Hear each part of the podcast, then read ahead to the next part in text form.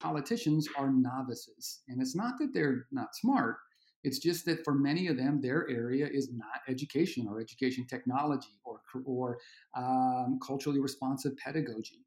And in those areas, they are novices. And so I believe our where we can do well in and staying in our role as researchers, not necessarily getting political, but is to orient ourselves as to teaching what we know to those folks making decisions. Um, and I think that's our, our, our unique space.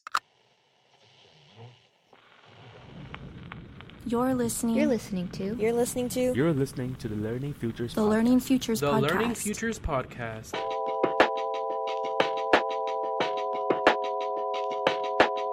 You are listening to the Learning Futures podcast. Welcome to the Learning Futures Podcast. I'm your host, Ron Beghetto. On this show, we explore big ideas, key issues, and questions facing education now and into the future, moving from what currently is to what could and should be, including considering serendipities and setbacks along the way. I am honored today to be joined by David Garcia. David, could you tell us a little bit about yourself and the work you do? Sure. Thanks, Ron. I uh, appreciate the opportunity to be part of the podcast. Uh, I am an associate professor at uh, ASU in the Mary Lou Fulton Teachers College. Uh, my area is education policy. Um, my background coming into this uh, to this position is I spent some time at the state legislature. I was the uh, the associate superintendent for the state of Arizona in education for a while, uh, and then joined faculty at the university. Uh, my academic work has largely been around school choice and accountability, but uh, since uh, for the last few years, um, I think two things of note. number one, decided that I wanted to influence policy from a different perspective, um, actually engaging in policy. And I think the road to do that is through politics. So I ran for state office twice here in Arizona, including uh, governor of Arizona um, and have uh, most recently just finished a manuscript on a book tentatively titled Teach Truth to Power, which is a book on how to engage in education policy.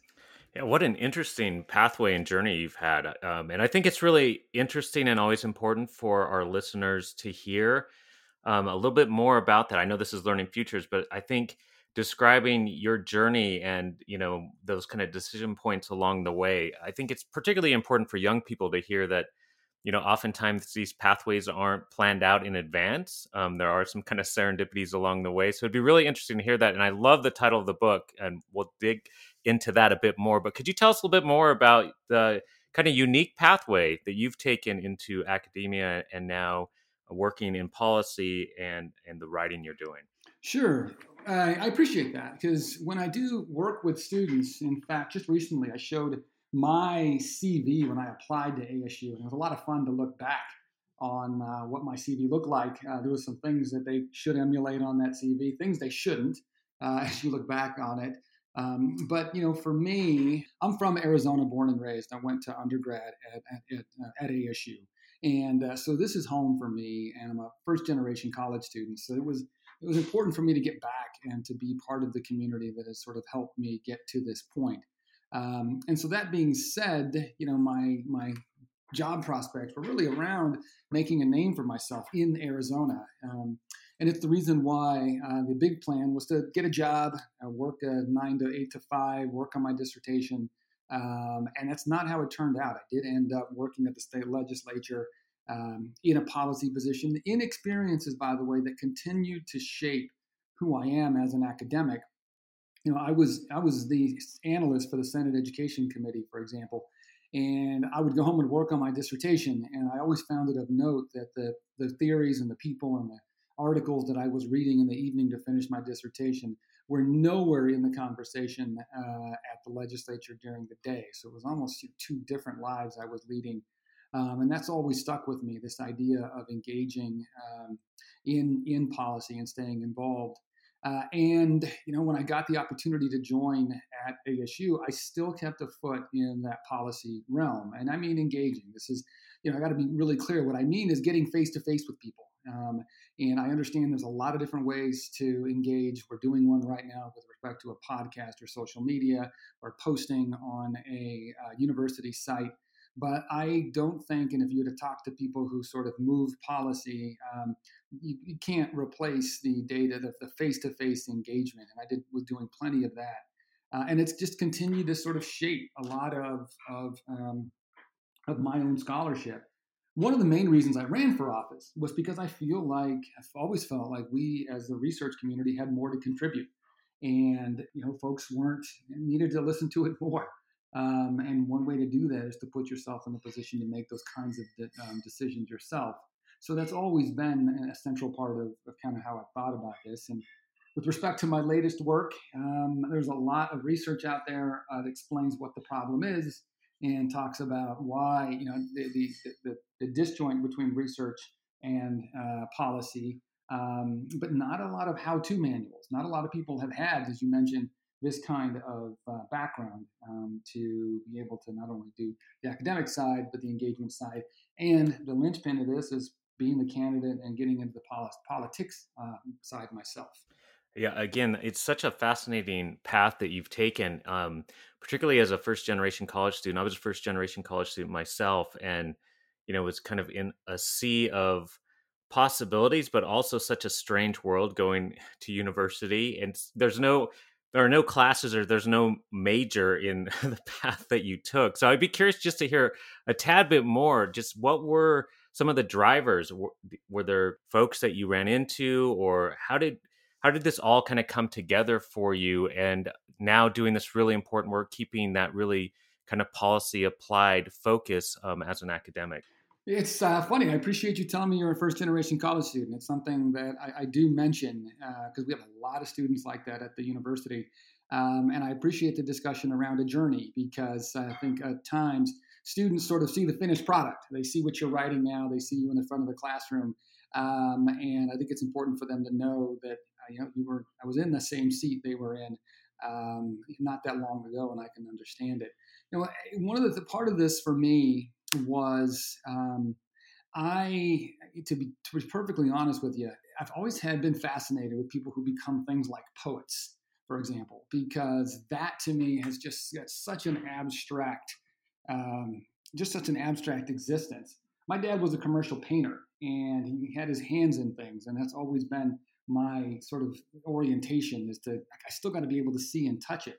And for me, getting in front of community audiences, getting in front of politicians, teaching, um, taking what we know and watching it watching it play out in a school district or at the state level or has always been my i think my way of having my, my hands in it uh, my the way of getting you know in, in, involved in that way and so it's always attracted uh, me um, with respect to getting involved in in in, in the policy side. Uh, the politics side of it, um, you know, very very different. I, would like to say that more research was was a lot of research is involved in in creating a campaign, but unfortunately, it's it's not. Uh, a lot of it is public relations. A lot of it is public perception. Um, a lot of it is saying the same thing over and over again as you're out doing stump speeches. And, you know, it was an interesting experience for me, particularly when I ran for governor, to be in to be involved in in policy, but in areas that I was not my primary area. For example, health, um, a lot of health policy, for example, and you know that continues to sort of sh- shaped how I'm writing and thinking about this right now because uh, we have the same situation in, in education. We got folks who are not in education making education related decisions, and so what's our role and how do we work as academics in that space? Thank you. Yeah thank you for um, unpacking that a, a, bit more. I think that's really interesting and again the worlds that you've been navigating. And now with your latest book which i just love the title teach truth to power. Could you unpack what that means a bit for our audience? What does that mean um, to you and the book? And and what might that mean to folks that are listening well, I appreciate you like the, the title. The editor at first uh, didn't like it, but it, it, I think it has, rings really true to, to, to my goal for the book.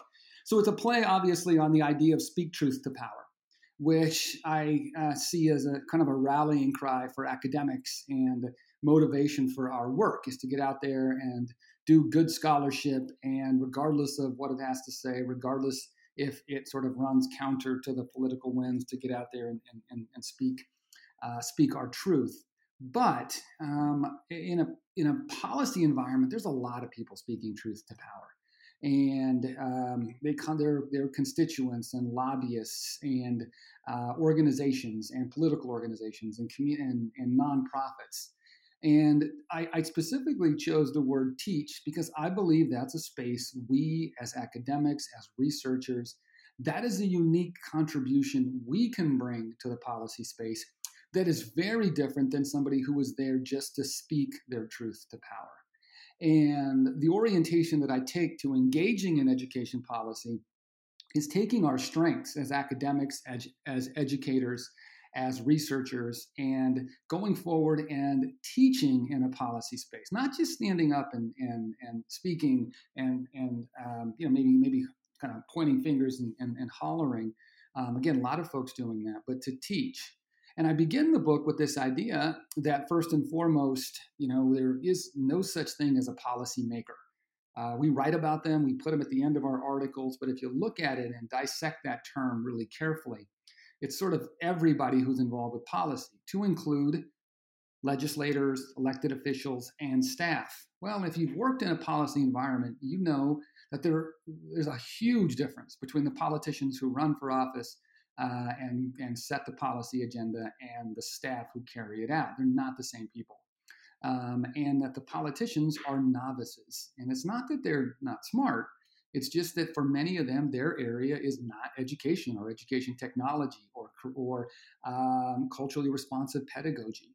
And in those areas, they are novices. And so I believe our where we can do well in and staying in our role as researchers, not necessarily getting political, but is to orient ourselves to teaching what we know to those folks making decisions. Um, and I think that's our, our, our unique space. Yeah, I think that's a really powerful invitation and call to folks that are doing research in education to think about that responsibility to educate others who are, are making decisions around education but may not be aware of some of the issues or the complexities that are involved in that. And to kind of that end, what are some of the key pressing policy issues or even applied issues that are happening that you feel like really could benefit from folks um, helping to teach truth to power? Well, let me kind of start off with the with the, the framework uh, for folks who are who are listening and and, and to, to think about how they might go about this. Um, let me start off with this idea that politicians are novices, and I got to say that uh, again, Ron. If you were to run for the legislature and uh, to win, um, you would likely be on the forestry committee um, or the health committee or the transportation committee. How much do you know about forestry, health, or transportation? Uh, not enough to uh, be on a committee, probably. well, but but but you're going to be on the committee, right? That's how right. this goes. Um, well, let's say it this way: not enough to be comfortable being on a committee about it. Uh, at a transportation uh, conference somewhere, uh, the students would get together and say, "There's this guy, Ron. He doesn't. He's on the committee. He doesn't understand transportation." And, and they'd be right because in transportation you were a novice, and I, I, I noticed that. I was a big part of, of what I came to understand uh, at the legislature is that folks were in uh, you know law, business, insurance, uh, uh ranching, um, and in there they were novices in education. Um, and so if if we start with that as sort of a, a premise, then um, and you start looking at and I what I do is I bring in the nursing literature on how novices become experts and use that to help people understand okay um, what how does a novice see things? And you know, one of the things is novices are, are, are, don't have their own general rules. They do apply. They do look for external uh, validation and expertise which i saw quite a bit um, and so and they're looking for frameworks they're looking for ways to understand and organize a lot of information coming at them. And it turns out that's what we do. It turns out we create frameworks. We create our theories are the basis of frameworks that we can help uh, novices better understand the experiences that they're uh, that they're about to the, the new experiences. Um, but we've got to also recognize, and this is an important one for academics, is that politicians learn to for the purposes of taking action, not for understanding and uh, that's a big shift. Um, you know, fundamentally, one of the main reasons, uh, a sufficient reason to begin an academic inquiry, a research inquiry, is a lack of knowledge. But if that knowledge isn't turned into action, um, then from a, from a, political standpoint, uh, what do you want me to do? And you know, one of the things to keep in mind here is to turn what we're what we're doing into actionable um, requests. I call it I call it the ask uh, to politicians so that they can specifically take action. Um, and some people may not be comfortable with an ask. Um, in fact, I teach a class at ASU, and students get together with folks out in the policy environment, and at the end of their presentation, they, their goal is to ask for something. And a lot of my students are very um, kind of hesitant to do that. But in a pol- political environment, asks are part of the process, and um, you know, a good, specific, concrete ask is what we should be what we should be focused on. Um, the other part of it is understanding the practical problem uh, that we are addressing. Politicians address problems and being very clear about what's getting better or what's getting worse in our research. So, one really quick example on this is I got this in the book. Is I've run for statewide office twice, and uh, in that t- in that period of time, um, any guess how many times the idea of segregation came to to me, Ron? Any guesses? How many times did people mention segregation? I, I, I couldn't even hazard a guess. 10, 20, 30? I would say, yeah, maybe 10, 10 to 20 times. And if we were to Google segregation right now on Google Scholar, we'd get about 2 million hits. Yeah. And the reality is, it came up once. Mm. So, how is it that I, we can write about this routinely academically, and yet it come up only once in a in two statewide campaigns. And what I learned was that people were not concerned about segregation, meaning the integration of black students and white students and Latino students and white students. They, that wasn't their practical problem. Their practical problem were the impacts or effects of segregation people were very concerned with uh, language policies that they found to be restrictive, for example. They were concerned with uh, dis, dis uh, inequitable educational opportunities. And that could get tied back to segregation. But not anybody, uh, the constituents I spoke to, was that the underlying problem, segregation. The underlying problem was the effects of segregation. Um, and so, you know, and, and to talk about it from a segregation lens, at least from their perspective, would mean a two step process desegregate schools and then influence language policies, desegregate schools and then create equitable conditions. And that step, at least as I saw it there in the public, was not something that they saw as necessary. They wanted to just change language policies and change, uh, you know, let's say school finance policy specifically.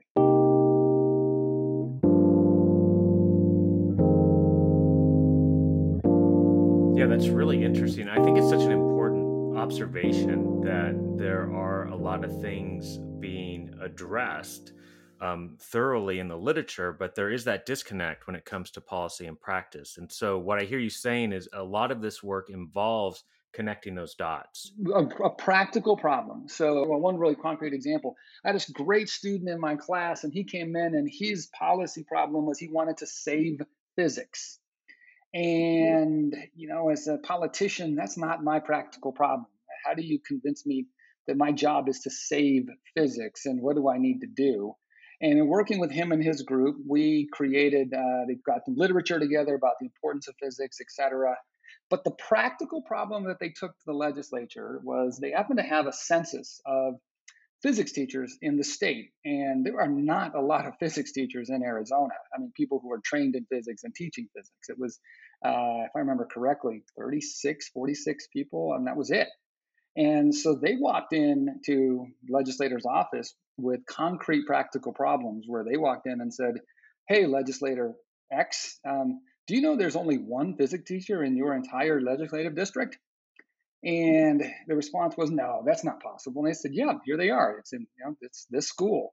And so now that became kind of a, a practical, actionable policy that uh, policy that the policymaker could do to ultimately save physics, but more particularly to improve you know the lives and the conditions of the constituents in their in their in their school and it's you change their orientation uh, pretty considerably and so doing that kind of work anchoring it to the practical problem and being able to kind of render it into a practical problem that policymakers can understand and do something about is an area that I think a lot of scholars don't get training in. Even though we work, education's an applied field, and I always talk about the, you know the Monday morning problem that unless we can kind of translate what we're doing that's going to actually help young people in classrooms or teachers teaching students or administrators you know leading schools on Monday morning and I realize sometimes things take time it often gets lost as well and so I kind of hear you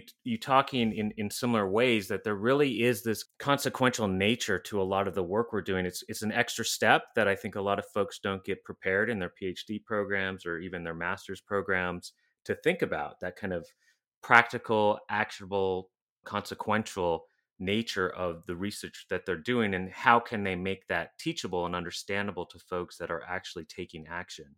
Is that kind of um, in alignment with what you're talking about in your book?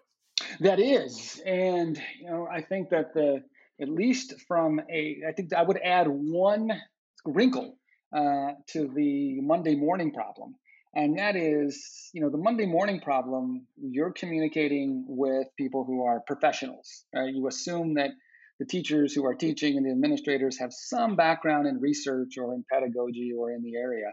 We can't make that assumption with politicians. Remember, they're novices right? So you, you got to walk in the door, not only making it practical, but I think a, more of a, a, base level than we may be comfortable with, um, because it may not be an obvious problem to them. You know, one of the things to uh, keep in mind here, for example, is I, I know that it's kind of easy to make fun of policymakers because they, the idea is that they make uh, politicians make decisions off of their own experiences but that may be their only experience with your content knowledge, right? Um, you know, if you study inner city uh, bilingual students, and I'm a I'm a politician from North, you know, from I don't know Snowflake, Arizona, or someplace like that, I may have never experienced uh, bilingualism or a bilingual classroom, and so now we've got to make that next step to translate this into something that I can uh, understand and experience on myself even if even as a uh, even as a novice. And, and, there are ways to do this. You know, you, you you make the problem localized, you make it widely applicable. You, you talk about the, the consequential part of it. Um, and I think that that's an important part of this framework. Yeah, that makes a lot of sense, and it's really about kind of describing the context, painting the picture, just you know, or providing the narrative that really kind of brings that issue to life.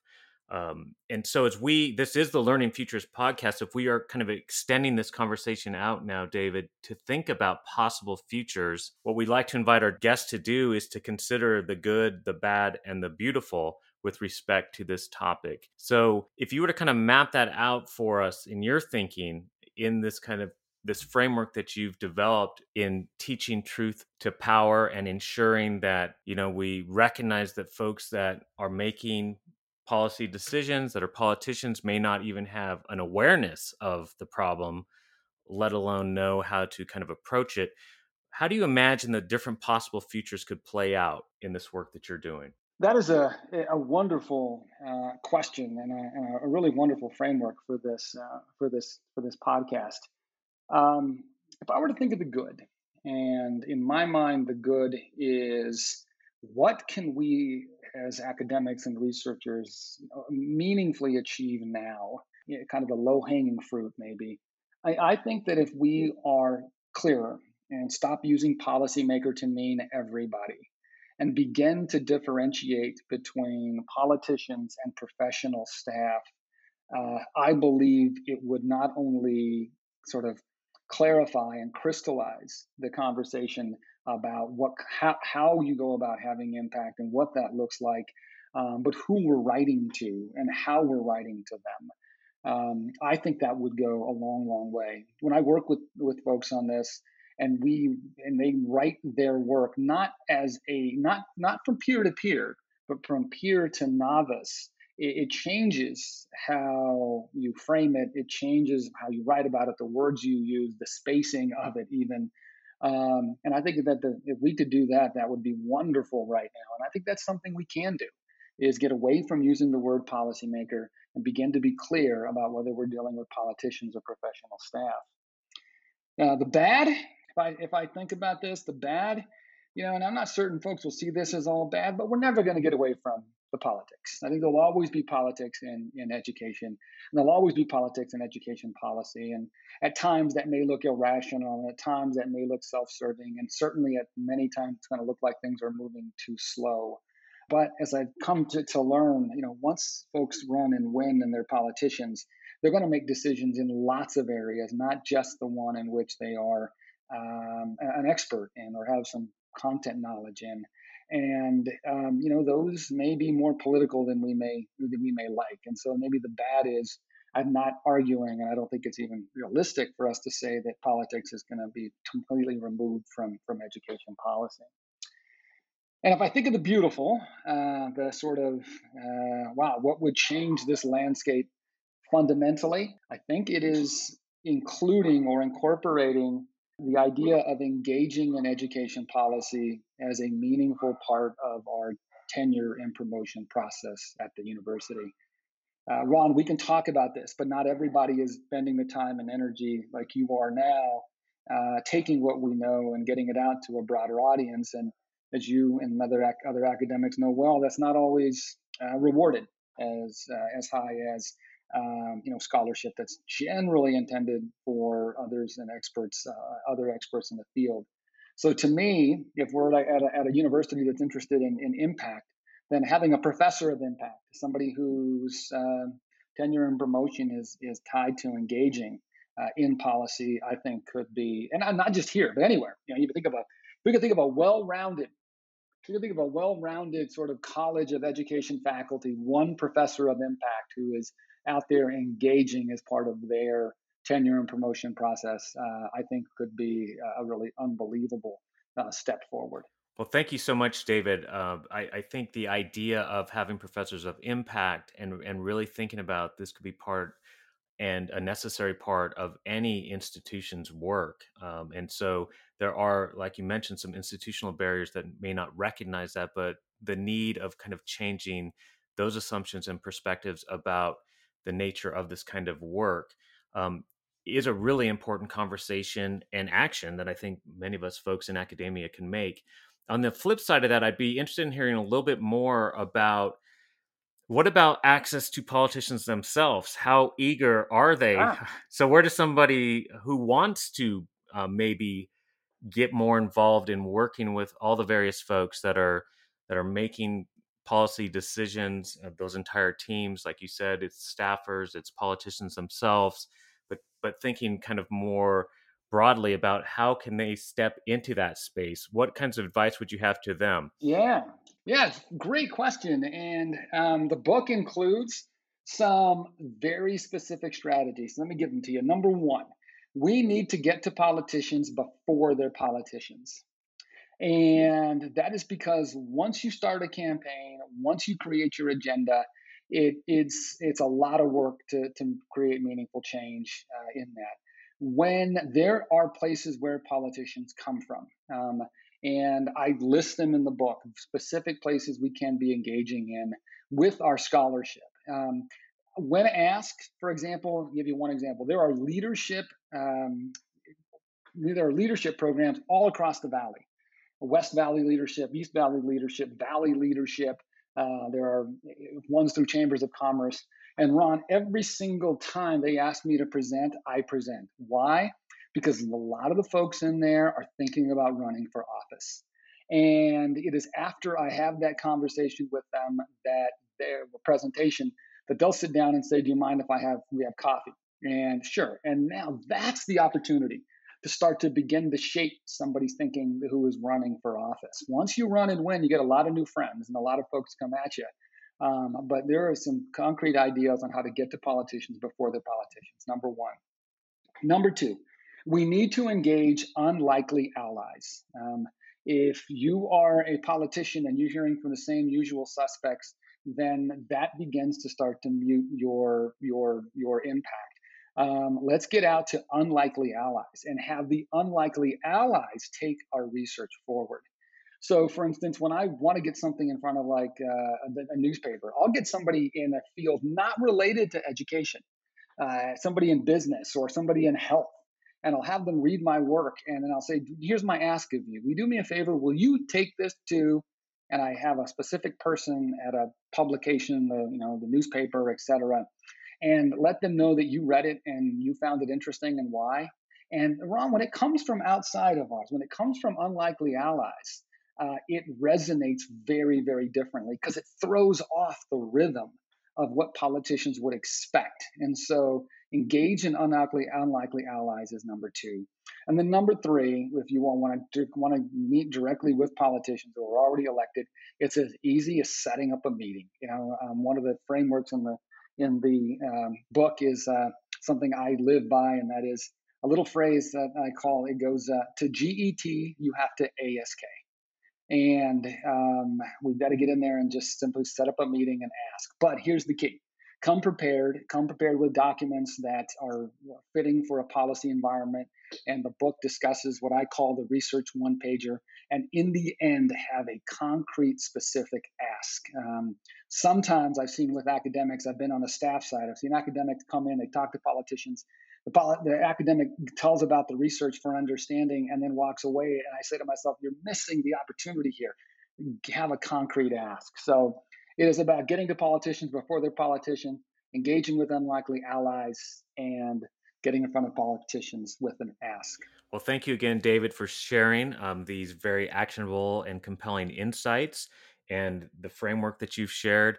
Where can folks learn more about your work and where can they find your book?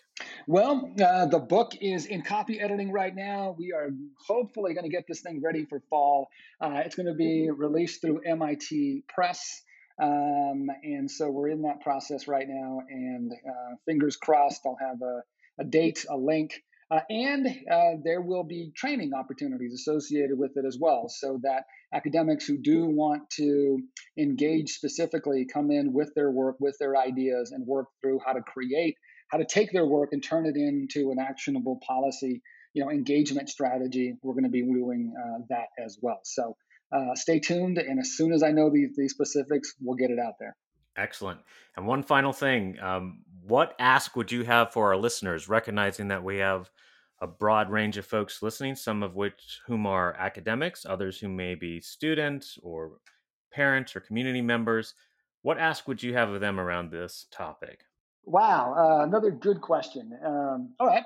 If I were to think of an ask uh, for everyone, in understanding you have a broad uh, lead, uh, listenership here, here would be my ask. My ask would be take your research, take your knowledge, take the work that you do, and go present it to somebody completely outside your field, completely outside your field.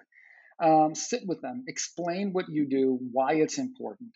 And I'm asking, I would ask the listeners to do that because it's going to help you give a framework of how you might think about get, reframing and thinking and discussing your work in a way that it can reach a broader audience.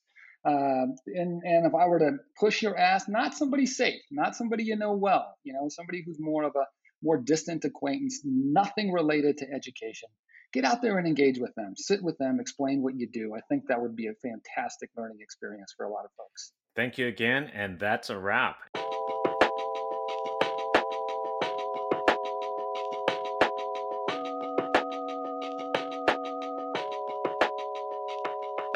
Thank you for listening to the Learning Futures podcast. Be sure to check out the show notes for more information and see you next time.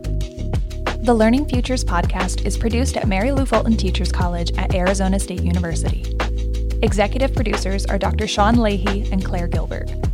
The show is produced by Dr. Clarine Collins and Karina Munoz Baltazar. Audio production provided by Claire Gilbert.